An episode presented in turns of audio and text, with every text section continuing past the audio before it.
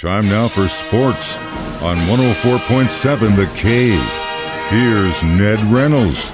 Mike, the intern, Ned Reynolds, back in the studio. Thank God it's Friday. So for a long time, or at least a lot of people thought, we'd get a new receiver, and his last name would be Beckham Jr.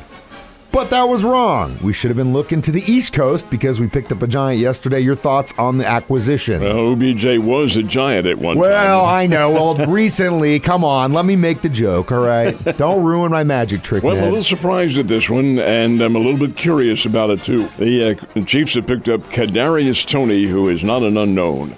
I remember him at Florida, and he was an outstanding wide receiver at Florida, and the Giants thought enough of him to make him their number one draft choice last year, 2021. Well, he hasn't played very much. He's had hamstring problems and just has not really seen a whole lot of action. And the Giants unload him to the Kansas City Chiefs for a couple of draft choices, but one of them's conditional. I don't know what the conditions are, but be that as it may, it's a third and a sixth round. That, Mike, puzzles me a little bit. A team gives up on a number one draft choice after a year.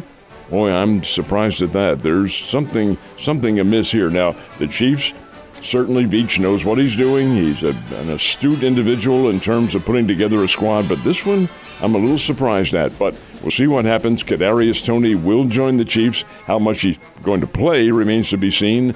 You know, we voiced this opinion before. Even if Odell Beckham Jr. had been, well, he is available, but even if the Chiefs had thought about him, why? Your receiving corps is so doggone good right now, in my opinion. No, it doesn't have Tyreek Hill, but you have some very good hardcore receivers on there, and Mahomes is your key, and he can get the ball to them. Still, they decide to make a deal. We'll see what happens. What I've heard, and I think this makes sense, is this might be a move for next season and the season beyond that. So that means one of the guys in the current receiving corps might be gone after this year. Could be Juju. I think could be McColl. I think it'd be. You might see Valdez, it be Valdez. I think him would be the guy because he was a free agent when the Chiefs picked him up. So I would think he would be the logical choice. But that's kind of what I've heard. Also, you know, sometimes guys just say, I'm hurt. I don't want to play if they're very unhappy in their situation. Again, that doesn't bode well for the individual and the type of team person he is. But I've also heard that too. But again, they're all rumors. The only thing we know is he's wearing red and gold now, and it'll be great to see him on the field. Now, they still could make some moves, hopefully on the defensive side of the ball, though. Time's running out. Time is running out, my dude. All right, who is the latest guy up for the Royals managing gig? And this latest guy may be the one who gets the job. His name is Clayton McCullough. Mr. McCullough didn't play any big league baseball, but he did play in the minor leagues. He's a product of East Carolina University. But he's been the first base coach for the Dodgers for several years, and he's been a coach in Major League Baseball. The guy considered to be a very astute baseball man. The Royals would not be interviewing him if he weren't that. But a minor league catcher, and he probably has a lot of pedigree. Now, the Royals have interviewed several persons, several of whom have been within the organization. But this guy is a former Dodger. He is a highly considered Dodgers coach, and to have him as one of the candidates, I think, is a very big deal if the manager can make that much of a difference, and I think he can. Here you have Skip Schumacher, who is now with the Miami Marlins, a former Cardinals. So these are young and up-and-coming guys who served their time in the underlings of baseball, and now they're getting a chance at the big time. But Clayton McCullough is considered to be the top choice. World Series kicks off tonight in H-Town. It's going to be an interesting matchup between the Astros and the Phillies. Weather is supposed to be kind of garbage in Texas, but it don't matter because they play in a dome there. The roof will be closed, says Major League Baseball, and it will be closed on Saturday night as well. And that presents an interesting situation. It was closed when the Astros played in the World Series prior to this, and this is their fourth time in 6 years that they've been a series team. Houston's got a very good ball club. They are the odds-on favorite to win this one. They'll have Justin Verlander on the hill tonight, and Aaron Nola is going to go for Philadelphia, but they will be pitching under the roof. Now, that roof is way, way up there, folks. It'd take a gargantuan hit for a ball to hit that roof, but not a gargantuan hit for a home run to be hit in Minute Maid Park. It's a bandbox. So is Citizens Bank Park in Philadelphia. We're going to see, in my opinion, some pretty good scoring. Maybe not tonight, but during the course of this series. It's going to be a lot of fun. I can't wait for you to send me a photo tonight of you wearing your Phillies boyhood uniform. It's going to be great. So tell me, sir, I know you're going to cover a game tonight, Kickapoo Lee Summit. Your boyhood team's also playing. So how do you do that? How does that work? I know you're the top-notch professional. But tell me, someone's got to have a phone of the World Series going on in that booth. And well, old man will. And it will be, I'll keep in touch on it. Probably the baseball game will still be going on when the football game's definitely over. But you never can tell. But, Mike, I've got to tell you, yeah, sure, that's my boyhood team playing, and it's fine and all that sort of thing. But my attention span is for football right now, and that's how you've got to concentrate, because that's really the key. Now, World Series is a big deal, very big deal. It is late, very late. Won't end probably until November. That's ridiculous. That's the way baseball is this year. My attention span as a reporter will be much more focused on football. Right now until about 2 or 3 weeks from now, where he's all in on basketball. And hoops will be taking over. And actually, it's next week. Yeah, I know. Well, but you got to let it kind of start moving a little bit. You don't want to take over football too soon. All right, let's get back to football. Kickapoo Lee Summit tonight. There's a lot of action in the area. Within the city limits, that game, Kickapoo Lee Summit West is being played here. Rolla comes to Glendale to play. These are all district games, folks. They are game number 10. And on the schedule, there is a game number 10, but the opponent isn't listed, and that's because this is the beginning of district play. This is where the teams are seeded at the end of the 9-game season and then placed in district play. Every team plays in the districts. Loser, so long for the season.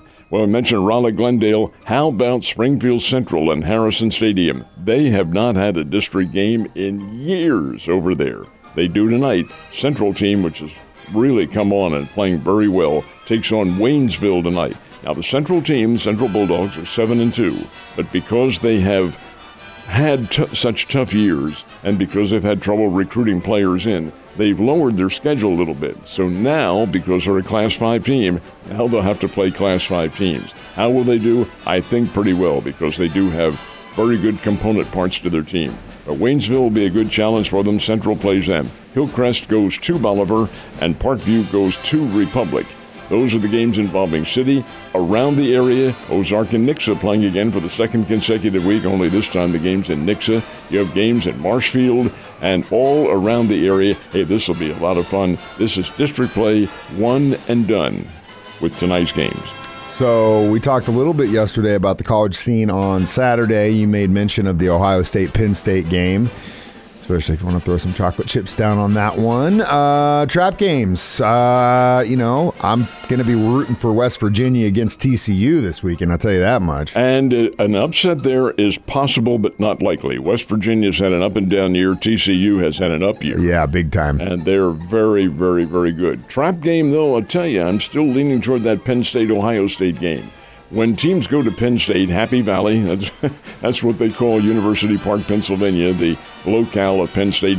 It's in the central part of the state, and it's really very rural.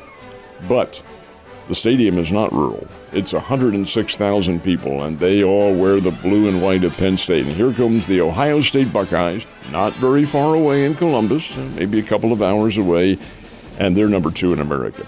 Well, Penn State fans will be ready. The Nittany Lions will be ready. That's a 15.5-point spread for Ohio State, I should say.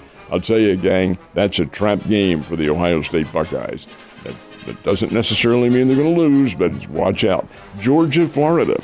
Those teams play every year. It's the world's largest outdoor cocktail party. That's what they call it. They play at the Gator Bowl, I should say, in Jacksonville, allegedly a neutral site. That's a trap game. And the other one I'm looking at as a trap game is Syracuse and Notre Dame.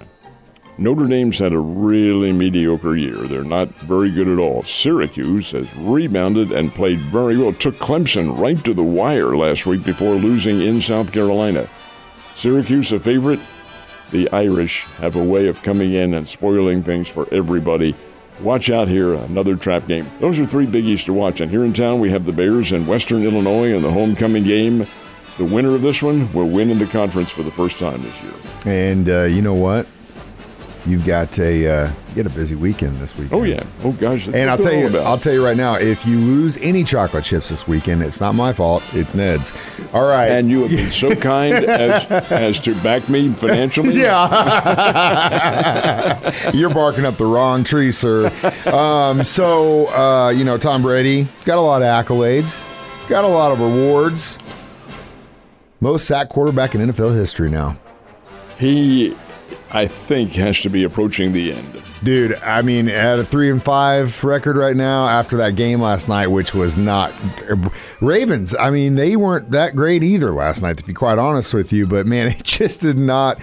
I was probably – it's crazy Thursday Night Football. Sometimes they're great, and sometimes they're like last night where it's like, what am I watching here, a soap opera? It wasn't very good at all. Baltimore wins 27-22 over the Tampa Bay Buccaneers, who are not the Buccaneers of old, and Brady is getting sacked. Just there's no offensive line. Why they don't have that cohesion, I don't know. They've got some very good players, but the fact is that the defenses are just overwhelming Tampa Bay's offensive scheme of things on the line and making things really rough on Brady. Maybe it's because he retired and then decided to come back. Maybe there's some kind of subliminal problem there. I don't know. But whatever it is, they aren't very good. And you're right about Baltimore. They aren't actually gangbusters either. They do have a pretty good team, but I wouldn't call them the Baltimore Ravens of the past. Have you seen that video making its rounds of Fitzpatrick talking about Tom Brady? No, I have not. Okay, I don't want to use this soapbox to trash the man, but I'm going to have to for a second. And this is what I've thought about him the entire time. I know I've got personal feelings tied because of what happened in the AFC Championship against the Patriots and all the years of them winning and blah, blah, blah, blah, blah. But Fitzpatrick, when he was with the Bills, the Patriots destroyed them all the time. And from his mouth, one year they finally beat him. Tom Brady wouldn't even meet him in the middle of the field to shake his hand.